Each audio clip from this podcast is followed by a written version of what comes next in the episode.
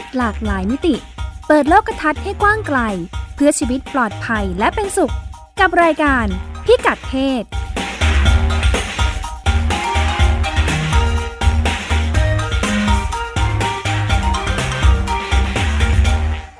好，指尖冲下，倒石头数。一、二、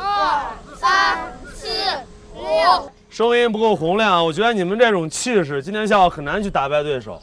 指尖冲上，啊，准备开始。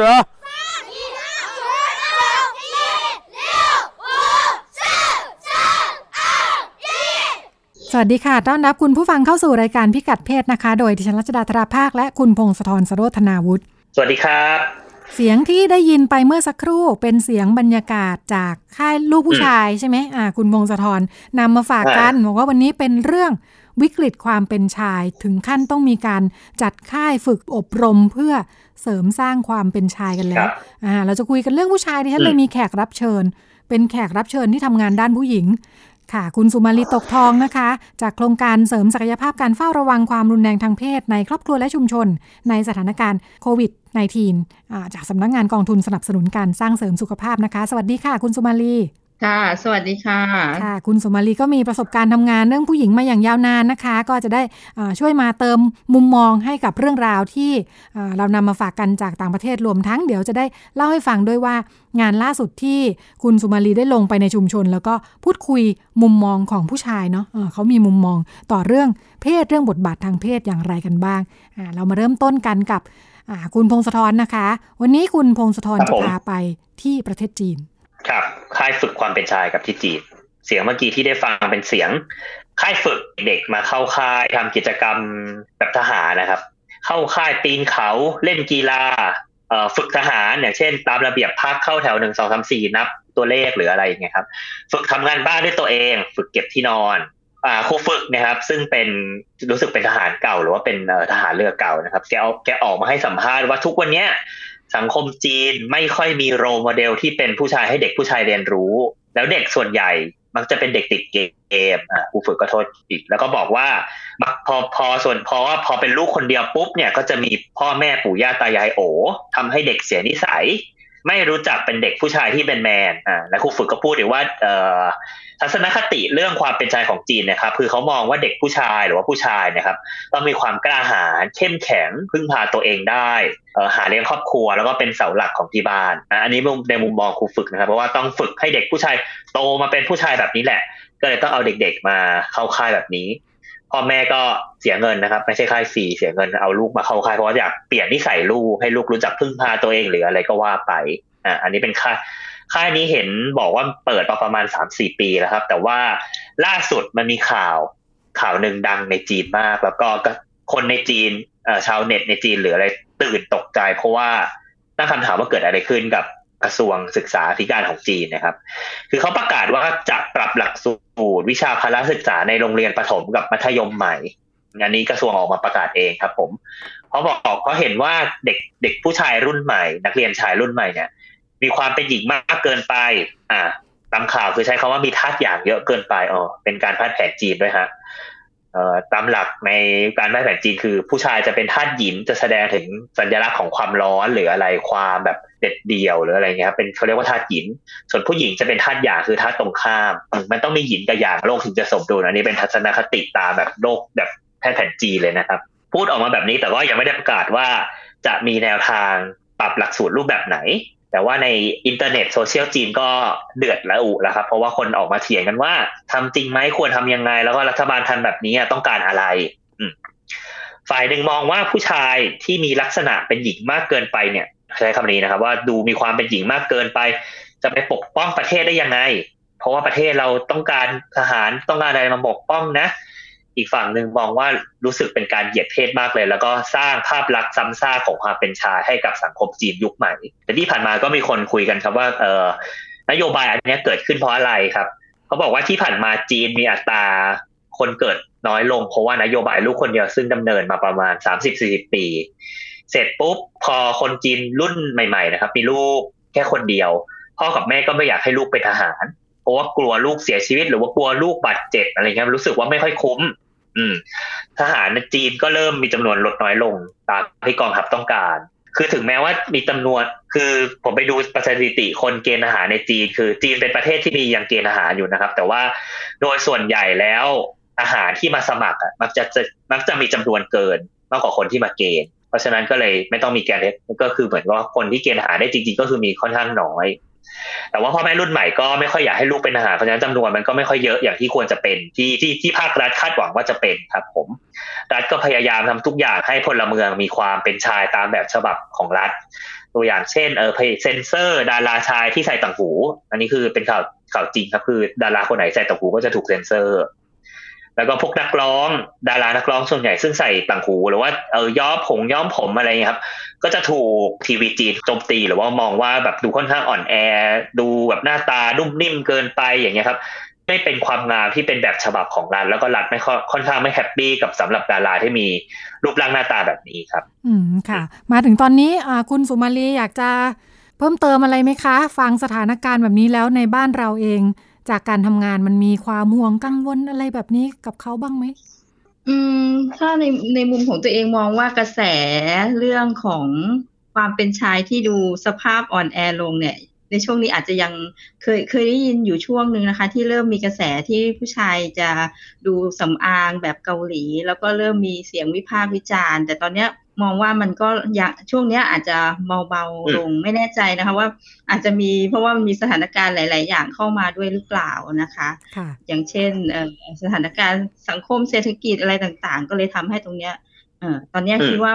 เบาๆลงไปค่ะ แต่ว่าเพราะเราชินแล้วก็ไม่รู้ คิดว่าไม่ไม่น่าจะชิน คือคิดว่ามันมีสองส่วนเนาะในส่วนของ เขาเรียกอะไร pop culture หรืออะไรเนี่ย pop culture อะครับใช่ไหมใช่ไหมมันเริ่มมีการเปลี่ยนแล้วก็เริ่มคือถ้าคนรุ่นใหม่เขาก็รู้สึกว่าเขารับกับเรื่องนี้ได้ แต่ว่าบ้านเราเนี่ยผู้ใหญ่ในบ้านเมืองในทาง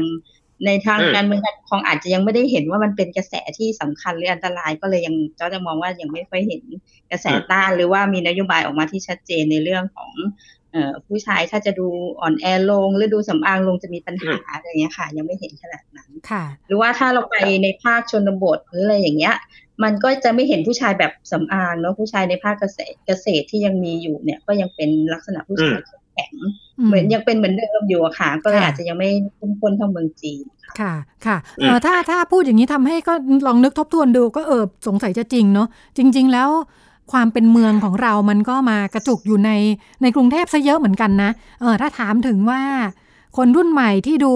ผู้ชายมีไลฟ์สไตล์ที่ดูแต่งตัวนิดนึง ดูแลตัวเองนิดนึงเนี่ย เอาเข้าจริงก็อาจจะอย่างคุณสุมาลีว่าจริงๆ คือถ้าออกไปรอบนอกไกลๆ ซึ่งเป็นกลุ่มที่ใหญ่กว่าเนี่ย อาจจะไม่ได้ไม่ได้เห็นชัดจะอยู่กันอาจจะแถวตามศูนย์การค้าในเมืองนี่แหละอะไรอย่างนี้นะดิฉันนึกถึงตอนนั้นเคยมีคนรู้จักเป็นชาวต่างชาติ มาจากต่างประเทศมาจากอังกฤษอะไรเงี้ยนะคะเขาก็ตั้งข้อสังเกตเหมือนกันอันนั้นจากคนตะวันตกเนาะเออเขามาแล้วเขาก็เอ๊ะถามว่าทำไมเขารู้สึกว่าพอหันไปแล้ว คนที่เดินอยู่ในในศูนย์การค้าเนื่องจากเขาก็อยู่พอเป็นฝรั่งเขาก็จะอยู่เส้นแค่รถไฟฟ้าของเขานะกระจุกอยู่แถวแถวสยามสแควร์ศูนย์การค้าเซนนันเวิลด์อะไรเงี้ยทำไมมันแบบผู้ชายไทยทำไมดูแล้วเหมือนเหมือนเป็นเหมือนเป็นเกย์เยอะจัง คือโดยโดยภาพอะเดินมาแล้วแบบว่าเหมือนหันไป มองปั๊บตัดสินได้เลยเนี่ยเออเขารู้สึกว่าเอ้ยถ้าเป็นในประเทศเขาเนี่ยมันไม่ได้ไม่ได้แสดงบุคลิกลักษณะที่ที่ดูเป็นเฟมินีนแบบนี้อะเออในขณะที่หันไปคนไทยทำไมมองทำไมไอรู้สึกว่ามองไปแล้วทุกคนเป็นเกย์อะไรเงี้ยอันนี้เป็นข้อสังเกตของเขาแต่ก็อาจจะอย่างที่คุณสุมาลีว่ามันอาจจะกระจุกตัวอยู่แถวสยามพารากอนเซนทรัลเวิลด์แค่นั้นได้เนาะ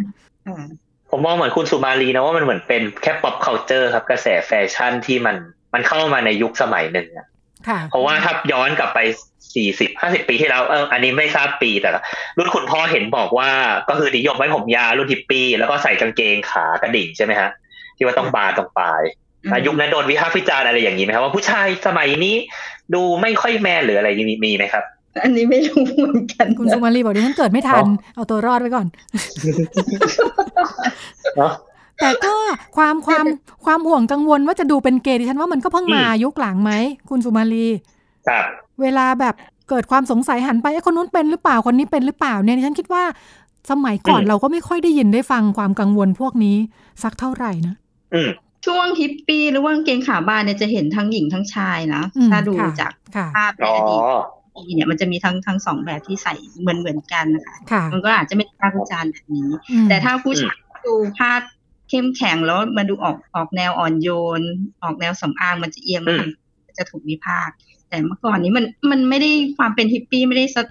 มันไม่ได้ทำให้รู้สึกว่าอ่อนอ่อนแอหรือว่าอ่อนโยนครับถ้าในมุมตัวเองค่ะอืมแค่ผมยาวเท่านั้นเองอืมแล้วผมยาวค่ะก็จะถูกมองว่าแปลกแยกเป็นผู้ชายแปลกแยกออกไป ถ้าในผู้ชายกระครับที่ต้องมีผมสั้นค่ะแต่ไม่ได้ถูกมองว่าเป็นผู้หญิง อืม เคยคุยกับเพื่อนที่เอ่อเป็นคนเมกันเหมือนกันครับ อยู่เมกานะครับ เพื่อนเขาตั้งข้อสังเกตว่าทำไมผู้ชายเอเชียเราดูค่อนข้างเอ่อแฟชั่นหรือว่าการแต่งตัวอะไรครับ ดูหน้าตารูปร่าง ค่อนข้างมีความเขาใช้คำว่าเฟมินีนมากกว่าฝั่งตะวันตกแล้วก็เปรียบเทียบกันทำไมเอ่อส่วนหนึ่งก็คือข้อมูลอันนี้ที่ได้มาคือส่วนหนึ่งคือ มันเป็นค่านิยมแล้วก็อิทธิพลจากกระแสวัฒนธรรมเกาหลีด้วยส่วนหนึ่ง อันนี้ตั้งข้อสังเกตเองว่าบ้านเราค่อนข้าง เปิดกว้างกับวัฒนธรรมอย่างนี้มากกว่า ฝั่งตะวันตกถ้าเป็นวัฒนธรรมเอเชียครับอืมอืมอืม ค่อนข้าง ค่อนข้างให้พื้นที่มากกว่าด้วย ในขณะที่ฝั่งตะวันตกถ้าพูดถึงอย่างนี้ก็จะถูก อย่างที่คุณรัชดาเล่าก็คือ ก็เพื่อนที่เป็นคนอเมริกันก็จะตีตีตาไปแล้ว เออ แต่งตัวแบบนี้หน้าตาอย่างนี้คือต้องเป็น LGBT ต้องเป็นเกย์อะไรอย่างนี้แน่นอนก็คือ มันมักจะถูกมองภาพแคบๆโดยชาวตะวันตกแค่นั้น อืมอืมน่าสนใจค่ะ ทีนี้เรามาคุยกันเรื่องวิกฤตความเป็นชายที่โลกตะวันตกคุยกันเดี๋ยวว่าเขามองกันยังไง เพราะว่าโลกตะวันตกเราจะไม่เห็นภาพผู้ชายแต่งตัวแบบเกาหลีหรืออะไรอย่างนี้อย่างที่จีนกังวลอย่างเงี้ยครับ แล้วก็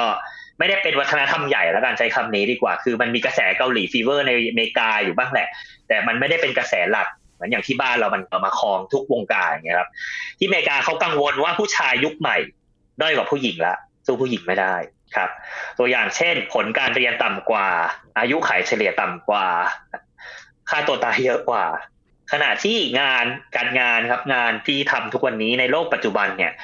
เราไม่จำเป็นต้องใช้ทักษะหรือว่าความเป็นชายที่เคยปลูกฝังกันมาอีกต่อไปแล้ว อย่างเช่น ความแข็งแกร่งความดุดัน ความเก็บอารมณ์ หรือว่าความก้าวร้าวที่เป็นคุณลักษณะที่สังคมมักจะหล่อหลอมให้ผู้ชายเป็นเนี่ยครับ มันไม่จำเป็นสำหรับสังคมโลกยุคใหม่ หรือว่าศตวรรษที่ 21 อีกต่อไปแล้ว เขาบอกว่าสิ่งที่โลกยุคใหม่ต้องการคือเราต้องการคนที่มีคนที่สร้างเครือข่ายทางสังคมเก่ง มีความฉลาดในการสร้างบทสนทนากับคู่สนทนา แล้วก็สามารถเข้าสังคมได้อย่างราบรื่น คือมีความสามารถในการสร้างความสัมพันธ์กับคนรอบข้างนะครับ เพราะฉะนั้นมันเลยเป็นสิ่งที่ผู้ชายไม่ถนัดเพราะไม่เคยถูกปลูกฝังมาก่อนเลย ในขณะที่ผู้หญิงนะครับ สามารถสื่อสารหรือว่าแสดงอารมณ์ความรู้สึกเรับรู้ความรู้สึกของฝั่งตรงข้ามนะครับ ได้ดีกว่าเพราะว่าเราถูกผู้หญิงมักจะถูก ปลูกฝังหรือว่าถูกเลี้ยงดูมาในแนวทางแบบนั้นเขาบอกว่าเออแม้กระทั่งตอนเด็กๆนี่ครับที่ว่าฝึกเล่นของเล่นครับการเล่นตุ๊กตาของเด็กผู้หญิงเนี่ยมันก็คือการสร้างบทสนทนารูปแบบหนึ่งเหมือนกันนะคือให้ตุ๊กตาไปกินน้ำชาไปเที่ยวเล่นเนี่ยก็เหมือนเป็นการฝึกตั้งแต่เด็ก ๆ แล้วว่าผู้หญิงต้องต้องเปิดประเด็นสนทนาในวงสนทนาให้เป็น ซึ่งพอโตขึ้นมาเนี่ยทักษะแบบนี้มันจำเป็นในการทำงานของโลกยุคใหม่ ทีนี้เขาก็บอกเลยว่าสังคมยุคใหม่เนี่ยเราเห็นอัตราหย่าร้างเพิ่มขึ้นและเราก็เห็นความหลากหลายของครอบครัวที่ว่าเราไม่จำเป็นต้องมีภาพครอบครัวแบบเดิมๆอย่างเช่นพ่อทำงานนอกบ้านหาเลี้ยงครอบครัว เรามักจะเห็นครอบครัวเลี้ยงเดี่ยวซึ่งส่วนใหญ่มักจะเป็นแม่ครับ เพราะฉะนั้นความเป็นชายที่ถูกปลูกฝังว่าต้องเป็นหัวหน้าครอบครัวต้องหาเลี้ยงครอบครัวทำงานหนักอยู่นอกบ้านคนเดียวเนี่ย มันก็ถูกลดทอนความสำคัญลง แล้วก็ เหมือนไม่จำเป็นต้องมีบทบาทแบบนั้นแล้วในครอบครัวอีกต่อไปเพราะว่าแม่ก็สามารถทำหน้าที่บทบาทแบบนั้นได้ครับ เพราะฉะนั้นคนก็เลยบอกว่า concept เรื่อง หรือว่าค่านิยมคุณค่าความเป็นชายทุกวันเนี้ยมันคืออะไรกันแน่อะเราอาจจะมาคุยกันประเด็นนี้ได้ว่ามันคืออะไรกันแน่ เพราะว่าเขาบอกว่าที่เราคุยกันมาอยู่เนี่ยผู้ชายต้องเข้มแข็งต้องห้ามร้องไห้ต้องเก็บอารมณ์ต้องอะไรพวกนั้นพวกนี้เขาบอกเป็น concept ที่มีมาตั้งแต่สมัยศตวรรษที่แล้วที่สิบเก้าไม่ใช่ที่แล้วที่สิบเก้าคือใช้มาประมาณร้อยกว่าปี แล้วยังไม่เคยอัปเดตไม่เคยเปลี่ยนเลย คือมันเป็นซอฟต์แวร์เก่าครับไม่ได้อัปเดตเลยแล้วไม่ได้ป้อนข้อมูลใหม่ๆไปเลยว่าความเป็นชายในโลกยุคใหม่เนี่ยเราต้องการอะไรอะว่าต้องเป็นยังไงครับ อันเนี้ยฟังดูวิกฤตของจริงเลยอืมยิ่งกว่าของรัฐบาลจีนซะอีก ค่ะ คุณสุมาลีฟังแล้วเป็นยังไงบ้างโอ้โห ความเป็นชายมันไม่เหมาะกับยุคสมัยนี่แย่เลยอะคือถ้ามองถ้ามองที่คุณพงศธรเล่า คุณพงศธรเล่ามันก็มีคือเทคโนโลยีหรือว่าวิวัฒวิวัฒนาการช่วงการเวลาที่มันเปลี่ยนเนี่ย ความเป็นชายมันก็จะเปลี่ยนไปเนาะแต่ว่าพอมองนี้แล้วกลับมามองที่เมืองประเทศไทยอะค่ะ รู้สึกอุ้ยเรายังครับยังตามเข้าไปไม่ถึงไหนเลย โดยเฉพาะช่องข่างระหว่างสังคมเมืองกับสังคมชนบทเนี่ย มันมีผลคือถ้าฟังจากที่พงศธรเล่าเนี่ย ทั้งถ้าในกรุงเทพหรือว่าในเมืองใหญ่ ๆ เนี่ยสังคมหรือว่าความเป็นชายมันก็ค่อย ๆ ขยับ ไปในทางระดับสากลเนาะที่มันกำลังถูกบอกว่ามันกำลังเปลี่ยน แต่พอไปในสังคมชนบทนะคะ ที่ยังเป็นพื้นฐานอาชีพหลัก ๆ ก็ยังเป็นเกษตรอยู่อะไรอย่างเงี้ย ก็ยังรู้สึกว่าในความเป็นชายเขาก็ถึงแม้ว่าในครอบครัวปัจจุบันเนาะจะทำงานทำอาหารกินด้วยกันทั้งผัวทั้งเมีย แต่ว่าความเขาเรียกว่าการถูกมองว่าเป็นผู้นำหรือว่าเป็นหัวหน้าครอบครัวเนี่ยผู้ชายก็ยังถูกมองว่า ต้องรับบทบาทนี้ไปโดยอัตโนมัติ อันนี้มันมันยังมีอยู่ ถึงแม้ว่า ถึงแม้รู้ว่าเรื่องของการเป็นพ่อเลี้ยงเดี่ยวผู้ชายก็มีอยู่ แต่ว่ามันก็จะมีเรื่องของการ support ของสังคมที่เป็นครอบครัวใหญ่ที่จะมาค่อนข้างจะ support กับลูกชายที่ต้องเลี้ยงลูกคนเดียว เพราะว่ามองว่าผู้ชายก็อาจจะไม่ถนัดเรื่องความเป็นแม่หรืออะไรเงี้ยซึ่งจริงๆอาจจะไม่ใช่อะไรเงี้ยก็เลยคิดว่ามันมีช่องช่องทาง อยู่ระหว่างยุยุคที่มันก้าวหน้ากับยุคในเมืองที่เป็นสังคมชนบทมันยังตามกันไม่ทันนะคะแล้วมันก็ยังมันก็ยังมีเขาเรียกอะไรการคือด้านหนึ่งเนี่ยความเป็นผู้นำมันถูกบอกโดยอัตโนมัติมันก็เป็นความกดดันที่ผู้ชายต้องแบกรับการนะคะค่ะ ค่ะ ก็น่าสนใจคุณคุณสุมาลีเปิดประเด็นมาอย่างนี้ก็จากที่เพิ่งไปทำงานในพื้นที่ชนบทนะคะ เจอข้อมูลอะไรน่าสนใจบ้างคุณสุมาลีไปทำอะไรบ้าง ภายใต้ชื่อ โครงการเสริมศักยภาพการเฝ้าระวังความรุนแรงทางเพศในครอบครัวและชุมชน ในสถานการณ์โควิด -19 อ๋อค่ะ ก็จริง ๆ แล้วมันเป็นเขาเรียกว่าเป็นโครงการระยะสั้น ๆนะคะ ที่ไปทำงานกับกลุ่มผู้ชาย คือจริง ๆ แล้วจากที่คุณรัชดาบอกว่าตัวเองทำงานในประเด็นผู้หญิง แล้วก็ความรุนแรงเรื่องเขาไม่พร้อมเรื่องอะไรต่าง ๆ เนี่ยค่ะ มันก็มีเสียงที่ ที่เป็นกระแสว่าทำไมเราทำงานแต่ เราทำงานประเด็นผู้หญิง แต่ทำไมเราไม่ทำงานกับผู้ชายด้วยนี่ค่ะ อันนี้มันก็เริ่มมีมากขึ้น แล้วก็ตัวเองก็เริ่มสนใจว่าจริง ๆ แล้วผู้กระทำส่วนใหญ่เราเราก็จะบอกว่าเป็นผู้ชายเงี้ยเราก็เลยอยากจะทำงานกับกลุ่มผู้ชายดูบ้างนะคะ แล้วก็พอดีกับช่วงที่มันเกิดสถานการณ์เรียกว่าวิกฤตโควิดเนาะ ที่มันมาในสองช่วง แล้วก็จริง ๆ แล้วมันมันต่อเนื่องกันตั้งแต่ปีหกสามจนมาถึงปีหกสี่เอาก็จริงก็ประมาณปีเต็มๆเลยถ้านับจนถึงวันนี้ค่ะ มันก็ชัดเจนเรื่องผลกระทบด้านมิติทางเศรษฐกิจ แล้วก็สังคม ถ้าในภาพใหญ่เนี่ย ทุกคนจะเห็นว่ามันมีผลกระทบทั่วทั่วเนาะ แต่ว่าถ้าเรากลับไปมองในสังคม หรือว่าในบทบาทของผู้ชายที่ถูกบอกว่าต้องเป็นผู้นำครอบครัวต้องเป็นผู้หาเลี้ยง ซึ่งในสังคมชนบทยังมีวิธีคิดแบบนี้อยู่อยู่เยอะ ถึงแม้ว่าบางบ้านเนี่ยภรรยาจะออกมาทำงานในเมืองมีรายได้แล้วก็ส่งกลับไปที่บ้านอะไรเงี้ยเพราะว่าบางบ้านก็จะมีที่ดินหรืออะไรอย่างเงี้ยนะคะ แต่ว่าผู้ชายก็ยังถูกบอกว่าเป็นต้องเป็นหัวหน้าครอบครัว ดังนั้นพอมันมีวิกฤตตรงนี้เข้ามาเนี่ยค่ะ มันก็ทำให้เห็นว่าเออภาวะที่เออเขาต้องรู้สึกว่าเขาต้องเป็นคนหาเลี้ยงเนี่ย มันจะมีความเครียดวิตกกังวลกับเรื่องของอนาคต เพราะว่าเออเป็นที่รับรู้กันว่าโควิดเนี่ยมันระยะยาวแน่ๆ ถึงแม้ว่าตอนนี้มันเริ่มสถานการณ์คลี่คลาย แต่ว่าผลกระทบเนี่ยมันเกิดในระยะยาวนะคะ แล้วก็มีสถานการณ์ที่คนแก่ที่เป็นผู้ชายเนาะเพราะเราเราเป็นวงผู้ชายนะคะ ก็จะเป็นมุมมุมที่จะสะท้อนสถานการณ์ที่เขามองเห็นตัวเองเกี่ยวกับผลกระทบจากโควิด ซึ่งผลกระทบที่ชัดเจนที่เขามองเห็นชัดซึ่งเราก็คิดว่าเป็นเรื่องปกติเลยที่เขาจะเห็นก็คือเรื่องผลกระทบด้านเศรษฐกิจเรื่อง เรื่องรายได้ที่จะทำมาหาเลี้ยงครอบครัว อันนี้จะเป็นเรื่องที่ผู้ชายจะมองอยู่แล้วว่าเขาจะต้องมีหน้าที่ตรงนี้ อันนี้ก็จะเป็นปัจจัยหลักที่เขามองว่าเป็นปัญหากดดัน แล้วก็กังวลเป็นเรื่องของอนาคตที่ที่ไร้ความหวังเนาะแล้วก็ปัญหาเรื่องของเอ่อความสัมพันธ์ที่เรามักจะบอกว่าเขาจริง ๆเขามีรายได้หลักในช่วงภาคเกษตร แต่ว่าในช่วงนอกฤดูเกษตรเนี่ยเขาก็จะไปทำงานรับจ้างที่อื่น ตรงนี้เขาก็จะไปไม่ได้ มันก็จะไปเรื่องเศรษฐกิจอีก แล้วก็จะมีเรื่องปัญหาลูกตกงานต้องส่งเงินไปให้ลูกที่อยู่กรุงเทพหรือว่าแม้กระทั่งเมียที่ไปอยู่กรุงเทพตกงานต้องกลับมาอยู่บ้านเนี่ยค่ะด้านหนึ่งถูกบอกว่าเออก็ดีนะ จะได้อยู่ด้วยกันแต่ลึกๆเนี่ยมันมีเรื่องความกังวลใจเรื่องการทำมาหากินอยู่ อันนี้จะเห็นชัดที่เขามองเห็น แต่อีกส่วนหนึ่งที่คิดว่ายังยังไม่ถูกมองเห็นก็คือภาวะที่มันมีความเครียดวิตกกังวล ความกังวลใจที่มัน สะสมอยู่ทุกๆวันต่อเนื่องมายาวนานเนี่ยค่ะ มันมีผลกับอารมณ์ความรู้สึก สิ่งที่รับมือเนาะเราพูดเรื่องสิ่งที่รับมือก่อนเดี๋ยวจะพูดเรื่องปัญหา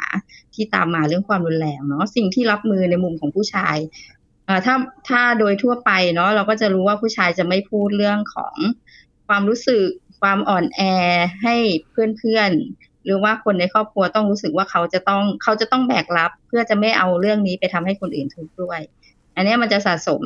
อยู่ในตัวในตัวของเขาอยู่วิธีการที่ใช้ก็คือบางคน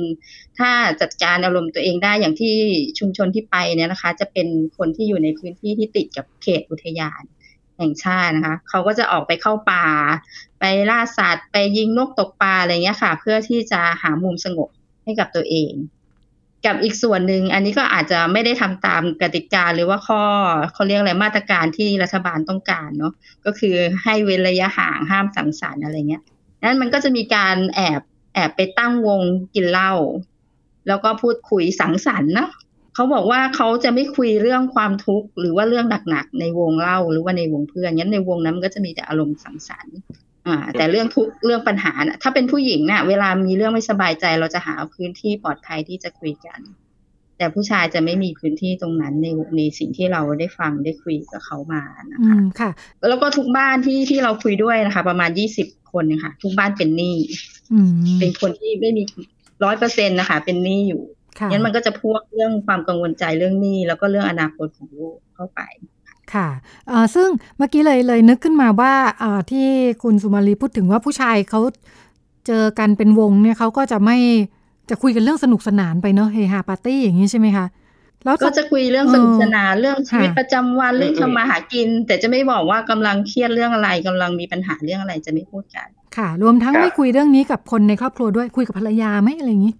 เอ่ออันนี้ก็เป็นอีกมุมหนึ่งเนาะว่าจะมีอยู่ประมาณ หนึ่งในสี่นะคะ ที่ที่เราถามเราเราตั้งวงคุยเนะเราก็เราก็ถามว่ามีสักกี่คนที่คุยกับคนในบ้านเนี่ยก็มีนะคะ ก็อาจจะเป็นหนึ่งในสี่ที่บอกว่า ก็อันนี้ก็เป็นมิติที่ดีของโควิด ที่ทำให้ได้มาอยู่ด้วยกัน แล้วก็ได้คุยกันมากขึ้น ในแง่ของได้ในเรื่องของการปรึกษาหรือเรื่องเรื่องการทำหมากินเรื่องของการดูแลลูก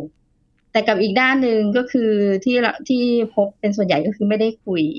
แล้วก็ความเครียดที่มันมีอยู่แล้วมันสะสมเนี่ยค่ะ มันเกิดการกระทบกระทั่งมีปากมีเสียงกันได้ในเรื่องทั้งตั้งแต่เรื่องเล็กๆ จนไปจะถึงว่ารุนแรงเพิ่มขึ้นอะไรเงี้ย ซึ่งสิ่งที่เราคิดว่าสำคัญมากที่สุดก็คือว่าภาวะตรงนี้ไม่มีใครคิดว่ามันเป็นผลกระทบจากโควิด และเป็นความรุนแรง ราะว่าเราถูกบอกว่าผัวเมียทะเลาะกันเป็นเรื่องปกติใช่ไหมคะ ปกติเราก็มีขัดแย้งมีปากเสียง มีบางทีก็ด่ากันบ้าง ตีกันบ้าง ก็มีอยู่แล้ว แต่เราพบว่า เออสิ่งที่มันเกิดขึ้นคือมันถี่ขึ้นและบ่อยขึ้น แต่เขามองเขายังมองเหมือนเดิมค่ะ ว่ามันทะเลาะกันเป็นเรื่องปกติ ซึ่งอันนี้อันตรายเพราะว่ามันไม่ได้เท่าทันกับสถานการณ์ที่มันเข้ามากดดันแล้วมันเกิดขึ้น แล้วมันเสี่ยงมากขึ้นที่จะเกิดความ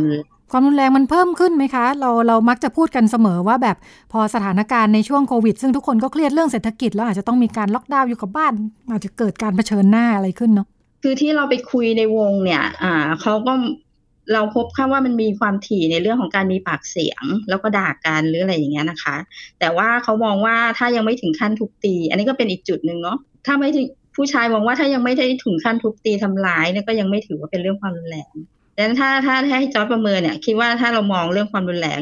ในบ้านอะไรเงี้ย เรื่องของการทำร้ายจิตใจ การด่ากันหรือว่าการพูดจาส่อเสียดประจานหรือว่าทำร้ายลูกหรืออะไรต่างๆ เหล่านี้ค่ะ มันเป็นส่วนหนึ่งของความรุนแรง แต่ว่ามันไม่ถูกมองเห็นว่าเป็นความรุนแรงเพราะเราบอกว่าเราคุ้นชินกับการทะเลาะกันด่างั้นมันเกิดเพิ่มมากขึ้น แต่ว่าความรุนแรงถึงขั้นลงมือทำร้ายร่างกายเนี่ย มันอาจจะไม่ได้เห็น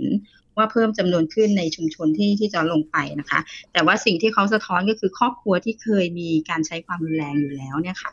มันมีการใช้ความรุนแรงที่รุนแรงขึ้น ซึ่งมันก็อาจจะบอกได้ว่าด้านหนึ่งเนี่ยเรื่องของการใช้ความรุนแรงเมื่อมันเกิดเกิดครั้งหนึ่งครั้งที่สองครั้งที่สามมันก็จะมีต่อเนื่องแล้วอาจจะรุนแรงขึ้น แต่จอร์ดมองว่าสถานการณ์โควิดเนี่ยมันทำให้ตรงนี้ยิ่งเพิ่มความรุนแรงเพิ่มขึ้นมากขึ้นนะคะ แล้วคนในบ้านไม่ได้ไม่ได้ตระหนักถึงเรื่องนี้อยู่แล้ว แล้วก็คนในชุมชนก็มองว่าเป็นเรื่องปกติอยู่แล้ว แล้วก็ไม่สามารถเชื่อมโยงได้ว่าเอ่อภาวะกดดันที่มันต่อเนื่องยาวนานเนี่ยมันมีผลกระทบทำให้เกิดเรื่องนี้เพิ่มขึ้นด้วยอันนี้ลักษณะการลงไปทำงานเนี่ยคือเป็นการตั้งวงพูดคุยกันเลยใช่ไหมคะ คุณจอร์ดคุณสุมาลีค่ะใช่ค่ะ คือต้องบอกว่างานนี้ยังเป็นงานที่เราเพิ่งจะเริ่มต้นตั้งวงคุยกับ ผู้ชายนะคะ แล้วก็เอ่อเป็นครั้งแรกที่เราได้ลงคุย แล้วก็เป็นผู้ชายล้วนๆจะมีผู้หญิงก็คือคนทำกระบวนการแล้วก็คณะทำงานสองสามคนเนี่ยนะคะงั้นมันก็ต้องอาศัยเขาเรียกอะไรสร้างพื้นที่ปลอดภัยเราก็จะมีทีมที่เป็นในชุมชนที่เป็นก็เรียกว่าก่อนที่เราจะไปตั้งวงคุยเนี่ย เราต้องลงคุยเบื้องต้นเพื่อทำความเข้าใจกับคนที่เราชวนคุย ก็จะเป็นผู้ใหญ่บ้านผู้นำชุมชนอสมแล้วก็กรรมการหมู่บ้านกรรมการกองทุน ก็จะเป็น ต้องบอกว่าเป็นผู้ชายที่มีบทบาททั้งเป็นผู้นำครอบครัว แล้วก็มีบทบาทในในเป็นเป็นผู้นำในชุมชนด้วยค่ะงั้นด้านหนึ่งเนี่ยเขาก็อาจจะมีฐานทำความเข้าใจเรื่องเรื่องครอบครัวมาในระดับหนึ่งแต่ว่า เอออาจจะไม่ใช่คนที่มองเห็นว่าตัวเองใช้ความรุนแรงเนาะแต่ว่าสิ่งที่เราพบเนี่ย เรื่องของการทะเลาะมีปากเสียงหรืออะไรมันมีมันมีอยู่เราอาจจะยังไม่ได้ตระหนัก แต่ว่าข้อสังเกตเรื่องการใช้ความรุนแรงกับครอบครัวในชุมชนหรือว่าในลูกบ้านเนี่ยอ่า ก็มีอยู่ มันมีอยู่มันเห็นอยู่ แต่ว่าอาจจะยังไม่ได้เชื่อมโยงกับเรื่องโควิด แต่ช่วงที่เป็นโควิดเกิดเกิดขึ้นนะคะ มันเห็นว่าอย่างเช่นทะเลาะผู้ชายเมาเหล้าใช่ไหมคะ อันนี้คืออาจจะเครียดหรือว่าอะไรหลาย ๆ อย่างกินเหล้าแล้ว มันก็เป็นปัจจัยกระตุ้นที่จะทำให้เพิ่มความรุนแรงแต่ว่าความรุนแรงที่มันเพิ่มขึ้นคือจากทุกตีธรรมดาเนี่ยก็อาจจะมีมีที่เขาเล่าให้ฟังเนาะก็คือมีเอาอาวุธ หยิบอาวุธปืนมาใช้มาขู่ด้วยอะไรเงี้ยค่ะ ซึ่งมันก็ทำให้เอ่อจริง ๆ ชุมชนก็ยังขาดทักษะในการที่จะรับมือหรือว่าเข้าไปช่วยเหลือตรงนี้ด้วยค่ะค่ะอ่าอย่างนี้พูดคุยกันไปจนถึงไหนคะ ดูเหมือนว่าทำให้ปัญหาถูกพูดถึงขึ้นมาในวงจากที่ถ้าถ้าฟังดูแล้วเหมือนก่อนหน้านี้มันไม่ได้ไม่ได้มีที่ที่จะให้หยิบยกประเด็นความเครียดเหล่านี้ขึ้นมาสื่อสารกันเนาะ พอพอได้เปิดปัญหาขึ้นมาอย่างนี้แล้วมันนำไปสู่อะไรได้บ้างคะจริง ๆ ต้องบอกว่าชุมชนพอเราเปิดเปิดประเด็นว่าเรื่องความรุนแรงมันมีรูปแบบที่หลากหลายใช่ไหมคะ ตั้งแต่เล็กๆเอ่อน้อยๆ ระดับน้อยๆ เพิ่มขึ้นเพิ่มขึ้นเป็นจากจุดที่ไม่ได้คิดถึงหรือว่ามองไม่เห็นเนี่ยมันไปถึงจุดที่มันรุนแรงแล้วก็คนในชุมชนเริ่มมองเห็นนะคะก็คนผู้ชายในกลุ่มเนี่ยก็เริ่มตื่นตัว คือที่ที่บอกว่าตื่นตัวเพราะเขาเขารู้สึกว่าแม้กระทั่งเขาเองเนี่ยเขาก็ยังขาดทักษะที่จะรับมือกับสถานการณ์ หรือว่าถ้ามีเหตุการณ์เกิดขึ้น หรือว่ามันมีทัศนะบางอย่างที่เออมองว่าเอ้ย วันนี้เราไปห้ามไปเอาตำรวจมาเดี๋ยว พอตอนเช้าเขาก็ดีกันอะไรเงี้ยค่ะ ซึ่งอันนี้เราก็ต้องค่อยๆคคลี่ไป แต่ว่ามันทำให้เขาเห็นปัญหาเพิ่มมากขึ้น จากที่เขามองตอนแรกเขาจะบอกว่าไม่มีปัญหาไม่มีอะไรเงี้ยค่ะ เริ่มจาก อ่าตอนแรกมีหนึ่งครอบครัวที่เห็นชัด เพราะว่ามีการใช้ความลังชัดเจนมีอาวุธอะไรขึ้นมา พอละอ่าหลังจากนั้นมีการบอกอีกว่ามันมีสถานการณ์เรื่องวัยรุ่นที่เขาเรียกอะไรอะลุมโซมเนาะในช่วงในช่วงที่ช่วงสถานการณ์โควิดเนี่ยค่ะมีสถานงั้นมันก็มีเรื่องปัญหาเรื่องวัยรุ่น เรื่องสารเสพติดเรื่องอะไรอันนี้ก็เป็นความห่วงกังวลเกี่ยวกับเรื่องลูกหลานของเขาเนาะแล้วก็มีสถานการณ์ความรุนแรงที่ แอบมีคนพอหลังหลังเวทีคุยนะคะ ก็มาบอกอีกว่ามีอีกครอบครัวหนึ่งนะ ที่เป็นตายายที่มีหลานวัยรุ่น แล้วก็ตาละตาก็ยังทำลาย มีเรื่องของลูก ซึ่งโรงเรียนปิดนานๆเออเดิมก็ติดเกมอยู่แล้วแล้วพ่อแม่เนี่ยพอโรงเรียนปิดเนี่ยครูให้กันบ้านออนไลน์ใช่ไหมครับพ่อแม่ก็สอนกันบ้านลูกไม่ได้ ตอนนี้เริ่มรู้สึกว่าลูกติดเกม แล้วก็เข้าป่าไม่กินจะทำยังไง แล้วก็มีปัญหาว่าอยู่กับปู่ย่าเนี่ย จะดุว่าลูกก็ก็ลำบากก็เกิดปัญหาขึ้นอีก มันก็ซ้อนอีกก็มีความกังวลหลาย ๆ อย่าง คือเริ่มมีปัญหาที่เขารู้สึกว่ามันมีผลกระทบ จากสถานการณ์นี้แล้วมันมันรุนแรงสำหรับเขาเนี่ยเพิ่มเริ่มเป็นวงที่เขาสะท้อนขึ้นมานะคะแล้วก็รู้สึกว่าเขาอยากอยากจะทำงานต่อ อยากจะได้เขาเรียกอยากจะได้เครื่องมือที่จะมาพูดคุยกับลูก อยากได้เครื่องมือที่จะมาเข้าใจสถานการณ์หรือว่าเข้าไปช่วยเหลือ เมื่อเกิดปัญหาความรุนแรงเกิดค่ะ เหมือนได้เป็นเวทีที่ไปชวนพูดคุย แล้วก็ให้ได้ทบทวนเนาะว่ามันเกิดอะไรขึ้นบ้าง กับมีอันนึงที่ที่คุณจอร์ดพูดถึงค่ะว่าวงที่มาคุยเขาไม่ค่อยเชื่อมโยงว่าความเครียดอะไรต่ออะไรที่มันเกิดขึ้นในช่วงหลังเนี่ย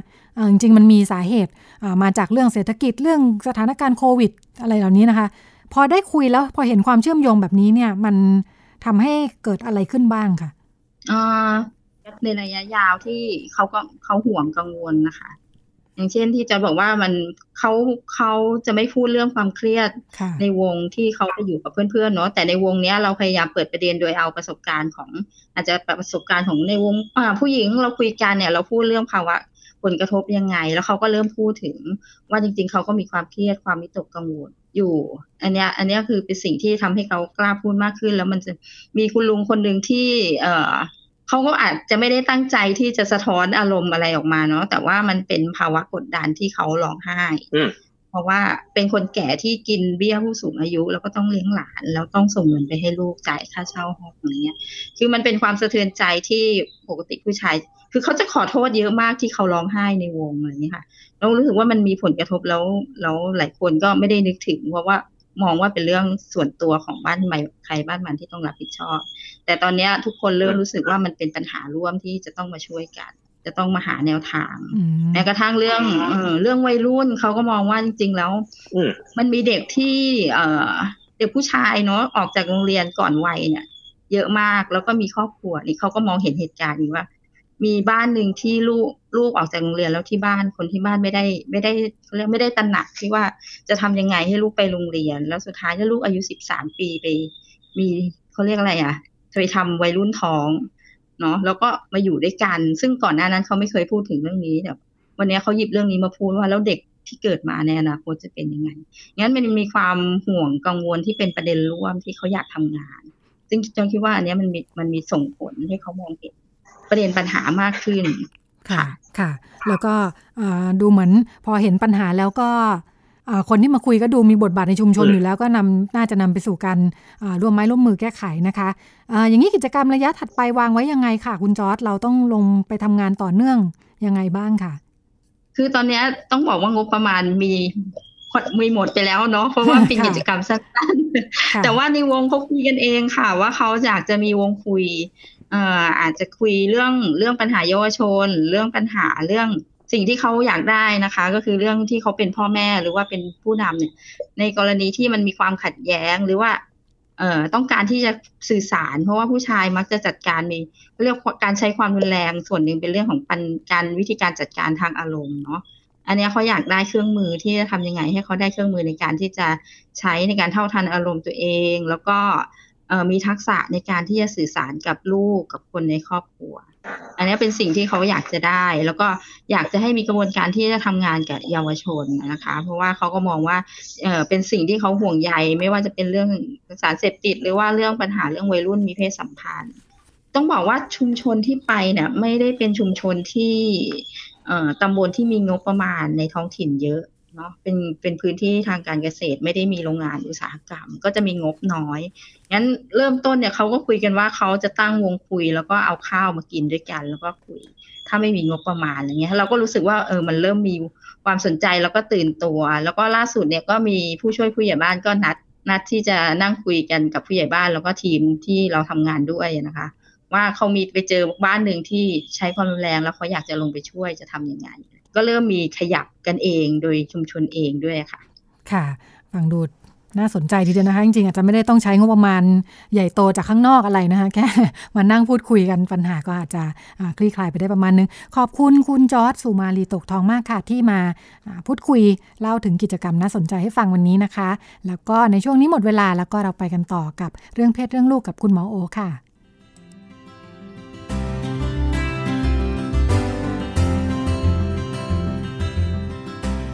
เรื่องเพศ เรื่องลูก เรื่องกังวลของพ่อแม่ มีทางออก คุยกับหมอโอ แพทย์หญิงจิราพรอรุณากูล กุมารแพทย์เวชศาสตร์วัยรุ่น โรงพยาบาลรามาธิบดี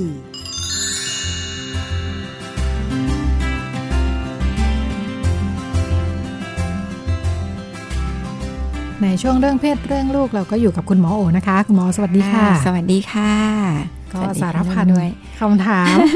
ค่ะมาพบกับคุณผู้ฟังนะคะค่ะ เป็นคำถามจากคุณแม่ คุณแม่บอกว่ามีลูกหกขวบค่ะ เลี้ยงลูกคนเดียวหลังจากเลิกกับสามี ล่าสุดมีคนเข้ามาใหม่นะคะ ชีวิตดีขึ้นมากเลย บอกว่าคุณผู้ชายเขาก็สนุกกับงานสนุกกับการใช้ชีวิตท่องเที่ยวมีเพื่อนมีฝูง คุณแม่ก็เลยเอ้ยรู้สึกดีจังชีวิตเปลี่ยนไปได้เข้าสังคมมากขึ้น จากเดิมก็เลี้ยงเดี่ยวก็อยู่กับ ลูกตลอดเวลานะคะค่ะอ่าแล้วก็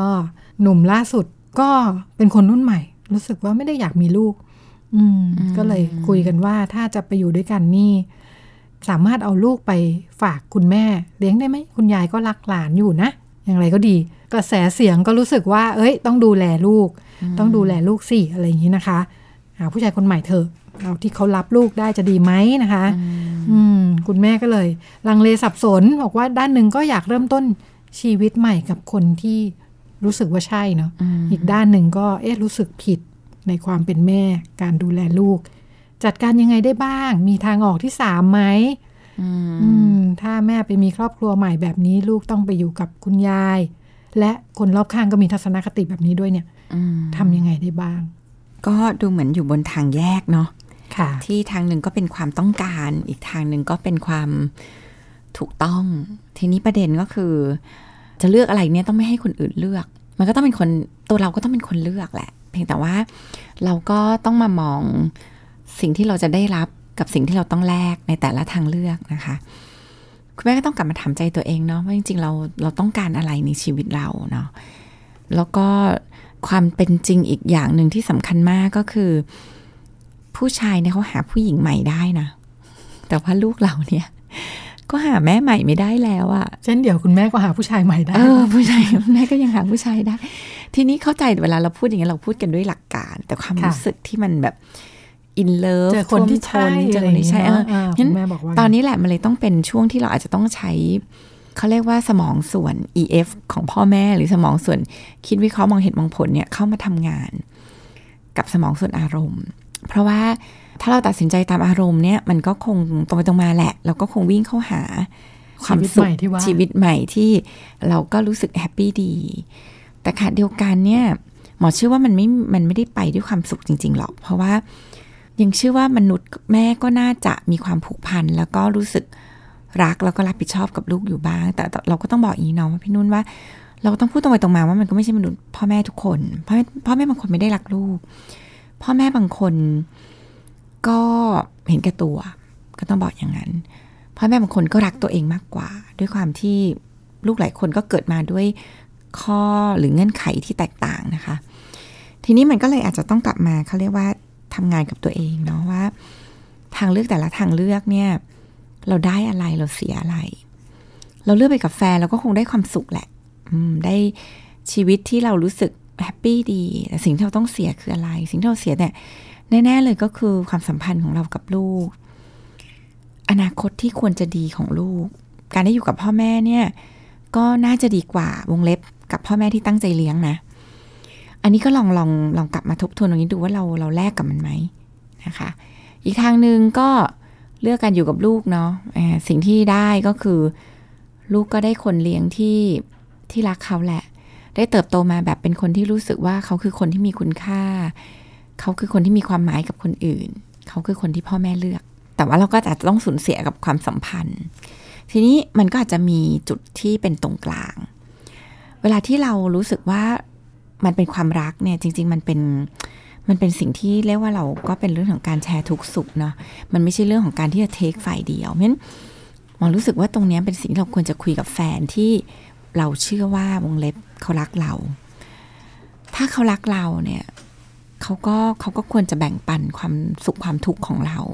ไม่ใช่เทคแต่ความสุขของเราไป แล้วก็ให้เราแบกรับความทุกข์อยู่คนเดียวเพราะฉะนั้นลองคุยกับเขาว่ามันมีวิธีที่มันจะบาลานซ์ไหมเช่นนะคะอ่าเราก็เอาลูกอยู่กับเราแหละ แต่เราก็จะใช้เวลาส่วนหนึ่งอยู่กับเขาด้วยนะ ระหว่างนี้เราอาจจะมีพี่เลี้ยงมาช่วยแบ่งเบา หรือเราจะ เอาขอคุณยายมาช่วยอยู่แบ่งเบา เราได้ใช้ชีวิตบางส่วนที่เราอยากใช้และขณะเดียวกันเราก็ยังไม่ได้ละทิ้งความเป็นแม่ของเราหมอคิดว่า เราอาจจะต้องเปิดทางเลือกที่จะพูดคุยในออปชันที่ที่ทำให้เรายังไม่ต้องทิ้งลูก เพราะว่านี่จะเป็นบาดแผลทางใจของเด็กคนหนึ่งที่ยิ่งใหญ่มากเหมือนกัน แล้วก็ มันจะเป็นบาดแผลทางใจของเราด้วยแหละ วันหนึ่งที่ข้างหน้าเราพบว่าทางเลือกที่เราเลือกมันอาจจะไม่ได้ดีอย่างที่เราคิดเนี่ย เรากลับมามองตรงนี้เราอาจจะรู้สึกผิดมากเราอาจจะรู้สึกว่าเราแบบแทบจะให้อภัยตัวเองไม่ได้ วันหนึ่งที่ลูกเรามีปัญหา วันหนึ่งที่ลูกเรากลายมาเป็นภาระที่เราต้องแบกรับ จากการตัดสินใจวันนี้เนี่ยหลายครั้งมันอาจจะเป็นทางเลือกที่เรารู้สึกว่าเออมันมันมันมันก็เป็นบาดแผลที่ราวลึกของเราเหมือนกัน แล้ววันนั้นเนี่ยให้เราเจอผู้ชายที่ทำให้เรามีความสุขจังเลยจริงยังไงเนี่ยเราก็สุขได้ไม่เต็มที่หรอกนะคะ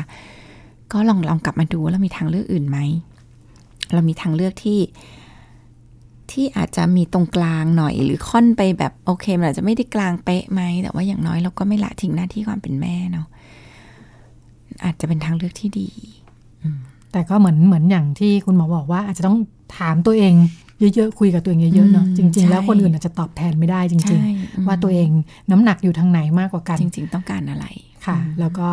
เผื่อเผื่อตัวเองไว้ในอนาคตด้วยใช่เกิดเจอปัญหาแบบนี้จะรู้สึกยังไงอืเนาะมก็มัเป็นนต้องมองภาพชวนตั้งคำถามยาวๆไปในอนาคตอะแล้วบางอย่างพอเรา projection ภาพในอนาคตได้เราจะกลับมาตั้งคำถามกับปัจจุบันเนาะ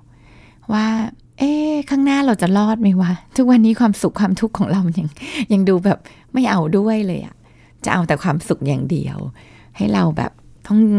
แบกรับความรู้สึกผิดโดยที่ตัวเองก็ก็ได้รับความสบายไปมัน มันใช่คู่ที่จะร่วมทุกข์ร่วมสุขกันจริงๆไหมอะไรเงี้ยคือ ถ้าเราสามารถมองเห็นภาพอนาคต ยาวๆมันจะกลับมาตั้งคำถามกับกับปัจจุบันได้ดี แสดงว่าสำหรับเด็กเนี่ยการที่วันหนึ่งเคยอยู่กับแม่ แล้วมันเกิดการเปลี่ยนแปลงเนี่ยกระทบแน่มันกระทบอยู่แล้ว นี่คือพื้นที่ฉันยืนด้วยความมั่นคงอยู่อยู่ดีๆ ก็แผ่นดินไหวสั่นคลอนอยู่ดีฉันก็ล่วงตุบลงไปที่ไหนก็ไม่รู้เนี่ย มันกระทบอยู่แล้ว มันคือมันคือความปลอดภัยของชีวิต มันคือพื้นที่ที่สร้างตัวตน ว่าฉันคือคนที่มีความหมายคือคนที่เป็นคนสำคัญเนี่ย มันถูกสันคลอนว่าไม่อะเธอไม่ใช่ แม้แต่คนที่ควรจะรักที่สุดก็ไม่รัก ก็ไม่ได้ต้องการเนี่ย มันสันคลอนเซลล์ของเด็กเป็นอย่างมาก เพราะฉะนั้นก็มันมีผลกระทบอยู่แล้วค่ะ แต่ว่าผลกระทบจะมากจะน้อยก็ขึ้นกับปัจจัยร่วมอย่างอื่น เช่น คนที่รองรับเขาเป็นยังไงอะถ้าคนที่รองรับเขาโอบอุ้มอาทรเขาก็อาจจะได้รับผลกระทบไม่มากนัก แต่ถ้าคนก็ที่ดูแลเขาต่อ ก็อีหลอบเดียวกันนะแกมันเป็นอย่างเงี้ยแม่แกถึงทิ้งไม่เอาด้วยๆเนี่ยซ้ำเรื่องเดิมเข้าไปอีกเออแล้วแล้วแล้วผู้ใหญ่หลายคนชอบพูดแบบนั้นลำเลิกบุญคุณ เอยหรือทำให้เด็กรู้สึกต่ำต้อย เพื่อจะได้ควบคุม เพื่อจะได้ทำให้แบบบังคับขู่เข็นได้ง่ายเนี่ย มันก็ทำให้ยิ่งตัวตนก็ยิ่งแบบแหลกสลายเนาะเพราะฉะนั้นมันก็เลยขึ้นอยู่กับหลายปัจจัยว่า ว่าจริง ๆ มันจะแย่แค่ไหน แต่ต้องบอกเลยว่ามีผลกระทบแน่ๆ มันเลี่ยงไม่ได้อย่าตั้งคำถามว่าเขาจะมีผลกระทบไหมบางทีพ่อแม่อยากหย่ากันเงี้ยค่ะ ก็ตั้งคำถามว่าจะมีผลกระทบไหมอย่างเงี้ยมันมันไม่มีทางที่คุณจะได้ยินหรอกว่าเขาไม่ได้รับผลกระทบหรอก มันได้รับผลกระทบอยู่แล้ว มันจะมากน้อยแค่ไหนเนี่ย ก็ขึ้นกับว่าเราบริหารจัดการให้มันบาดเจ็บต่อกัน น้อยลงได้ยังไง กรณีนี้ลูกอายุหกขวบ ในแต่ละช่วงวัยเนี่ยได้รับผลกระทบต่างกันไหมคะ ก็ต่างค่ะก็คือเด็กเล็กเนี่ยจริงๆมันเป็นวัยที่สร้างความสัมพันธ์กับคนเลี้ยงดูอย่างมากที่สุด เพราะฉะนั้นถ้าเกิดการหย่าร้างในช่วงวัยเล็ก ก็อาจจะทำให้เกิดความไม่มั่นคงทางจิตใจ หรือการพัฒนาเซลฟ์เนี่ยหรือการพัฒนาที่สิ่งที่เราเรียกว่า attachment หรือสายสัมพันธ์เนี่ย มั่นคงน้อยกว่า ก็คือผลส่งผลกระทบเยอะกว่านะคะ เพราะว่าเซลล์ต่างๆ มันก็เริ่มพัฒนาเนาะเมื่อเด็กโตขึ้นเขาเข้าใจเรื่องอความซับซ้อนของโลกมากขึ้น เด็กเข้าใจเรื่องเหตุผลที่ซ่อนอยู่มากขึ้นเนี่ย มันก็อาจจะกระทบกับตัวตนของเด็กน้อยลงแล้วเจอว่าบางทีเด็กเป็นวัยรุ่นแล้ว บางคนบอกพ่อแม่ด้วยซ้ำว่าแม่เลิกไปเหอะผมไม่เป็นไรหรอก คือบริบทมันเข้าใจความซับซ้อนมันเข้าใจว่า มันไม่ใช่มีแค่ขาวกับดำนะมันมีเทา เขาเข้าใจว่าตัวเขาอาจจะไม่ใช่ปัจจัย เด็กเล็กเนี่ยบางทีจะไม่เข้าใจแต่เข้าใจว่าตัวเองอาจจะเป็นปัจจัยที่ทำให้เกิดการหย่าร้างนี่หรือการหย่าร้างเกิดจากพ่อแม่ไม่รักกัน ไม่รักเขาแล้วนั้นเด็กจะคิดแบบเขาเรียกเป็น concrete thinking หรือคิดแบบตรงไปตรงมาไม่ซับซ้อนเพราะฉะนั้นบางทีมันมันทำให้เข้าใจบริบทที่มีความซับซ้อนแบบนี้ยากเพราะฉะนั้นการเลิกในวัยเล็กที่เด็กรู้เรื่องเนี่ยก็ก็จะยากกว่า ถึงเลิกในช่วงเล็ก แล้วก็มาทำความเข้าใจทีหลังก็ไม่ไม่ไม่เวิร์กแล้วใช่ไหมคะการคิดแบบนั้นในช่วงอายุน้อยๆเนี่ยมันแสดงว่ามันมีผลเเราควรทำความเข้าใจกับเขาณวันนั้นเลย เราไม่ควรจะรอที่จะทำความเข้าใจกับเขาในวันที่เขาโตขึ้น คือ คือเด็กเขาก็รับรู้ค่ะ แต่เขาก็รับรู้อาจจะไม่ได้แบบร้อยเปอร์เซ็นแต่เขาก็รับรู้ในบริบทที่เราอยาก เราควรจะให้เขารู้หรือว่าควรจะบอกกับเขาเพราะฉะนั้น สิ่งที่เกิดขึ้นก็คือเขาก็จะรับรู้ในบริบทที่เขาเข้าใจได้ด้วยด้วยศักยภาพแค่นั้น เพียงแต่ว่าอย่างน้อยเขาจะรับรู้ว่า เออเขาเขาเขาได้รับรู้ความเป็นไปหลายครั้งเนี่ยพ่อแม่จะปิดบังพยายามไม่พูดถึงพยายามที่จะไม่เอ่ยถึง เพื่อให้เด็กไม่ต้องนึกถึงมันอะไรเงี้ยแต่จริง จริงๆมันมันมันทำให้แย่ลง เพราะว่าจริงๆเด็กเขารู้หมดแหละ ว่าเกิดความเปลี่ยนแปลงอะไร เขามีคำถามแต่เขาก็ไม่รู้จะถามมันออกมายังไงมันบางทีความกังวลความไม่แน่ใจจริงทำร้ายเขามากกว่าความเป็นจริงมันคุยตรงไปตรงมากับเขา บอกเท่าที่เขาควรจะรู้ ในแต่ละช่วงวัยค่ะ ขยับมาอีกบ้านหนึ่งบ้านนี้เป็นคุณพ่อนะคะ บอกว่ามีลูกสาวคนเดียว ฐานะปานกลางแหละ แล้วก็ที่ผ่านมา ลูกอยากได้อะไรก็ให้เนาะเพียงแต่ว่าต้องมีเหตุผลนิดนึง ตอนเด็กก็ไม่เห็นจะขออะไรสักเท่าไหร่นะคะ อยากให้เนี่ยแต่ไม่ขอ ตอนเด็กๆ นี่ดูได้เรื่องได้ราวนะคะ ชอบดูการ์ตูนภาษาอังกฤษนู่นนี่นั่น ดูมีสาระ พอเริ่มเข้ามัธยม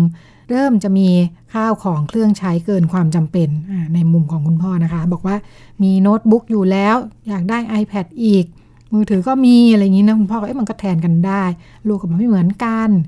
เริ่มลุกลามไปถึงเรื่อง เริ่มจะเป็นวัยรุ่นเรื่องการแต่งเนื้อแต่งตัวสนใจการแต่งหน้า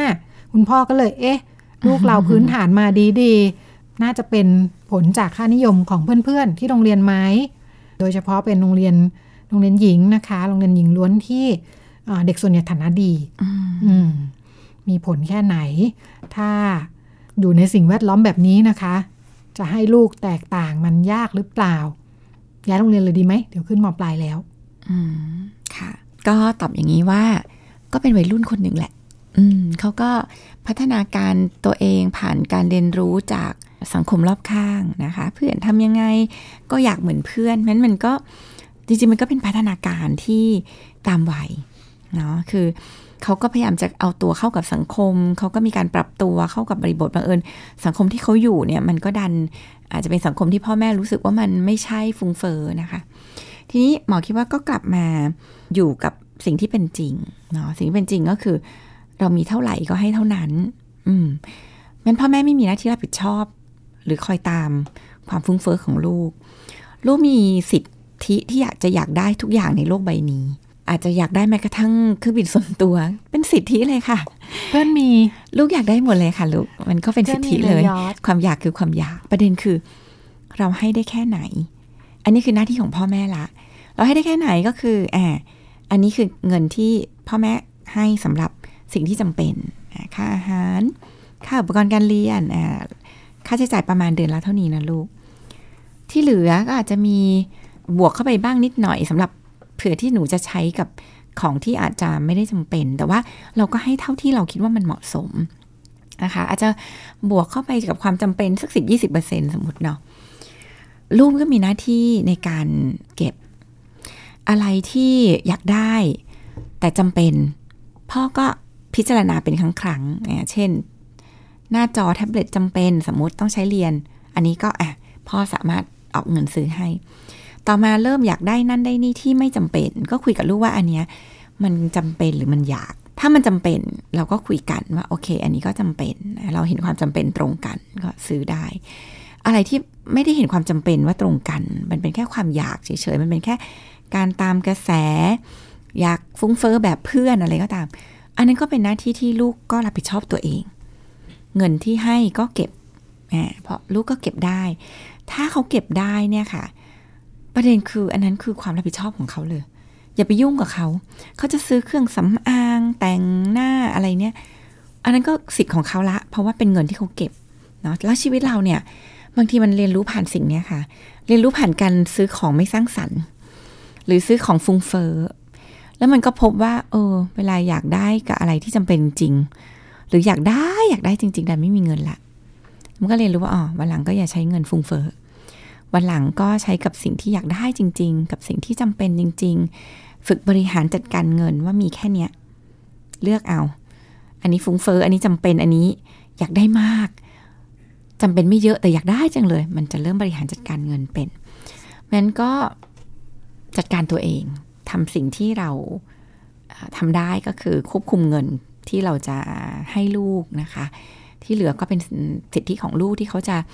ฝึกใช้จ่ายฝึกฝึกฟุ้งเฟ้ออะจริงๆฟุ้งเฟ้อเป็นสิ่งที่ต้องฝึก ที่มันจะต้องได้บทเรียนรู้ด้วยจากตัวการเองฟุ้งเฟ้อด้วยตัวเองมันก็ให้โอกาสเขาค่ะให้โอกาสเขาจะใช้เงินเก็บของเขาเองที่เรามองแล้วว่าเงินจำนวนนี้เราเสียได้อ่าเพราะเป็นเงินที่เราให้เขาแล้ว ให้เขาฝึกบริหารจัดการเนาะก็ เราจะสอนเรื่องความฟุ่มเฟือยกับลูกตอนไหนดีที่สุด ก็จริงๆ สอนตั้งแต่เล็กๆอืมเล็กๆเนี่ยก็สอนได้ของของเรื่องของของที่จำเป็น ของที่อยากได้ ของที่ฟุ่มเฟือยก็ฝึกลูกแยกมัน อันนี้มันจำเป็นหรือมันแค่อยาก หรืออันนี้จริง ๆ ก็ไม่ได้อยากหรอกอารมณ์แบบ อยากมีเฉยๆเพราะเห็นคนอื่นมี เพราะเห็นคนอื่นได้ ความอยากได้จริงๆก็ไม่มีด้วยนะ มันเหมือนกับต้องใช้ตามกระแสอะไรเงี้ย ก็ฝึกให้ลูกรู้ทันสิ่งเหล่านี้ค่ะ ฝึกให้เขาอดทนรอคอยนะสำรวจความอยากตอนนี้อยากแค่ไหน เท่านี้อะตอนนี้เราเงินยังไม่มีนะลูกยังไม่ได้เก็บเงิน เดี๋ยวลองกลับมาดูอีกทีว่าความอยากมันเหลือเท่าไหร่ แล้วว่าถ้ายังเหลือเยอะก็ถ้าเก็บเงินถึงก็ซื้อได้เนาะถ้ายังเหลือไม่เยอะ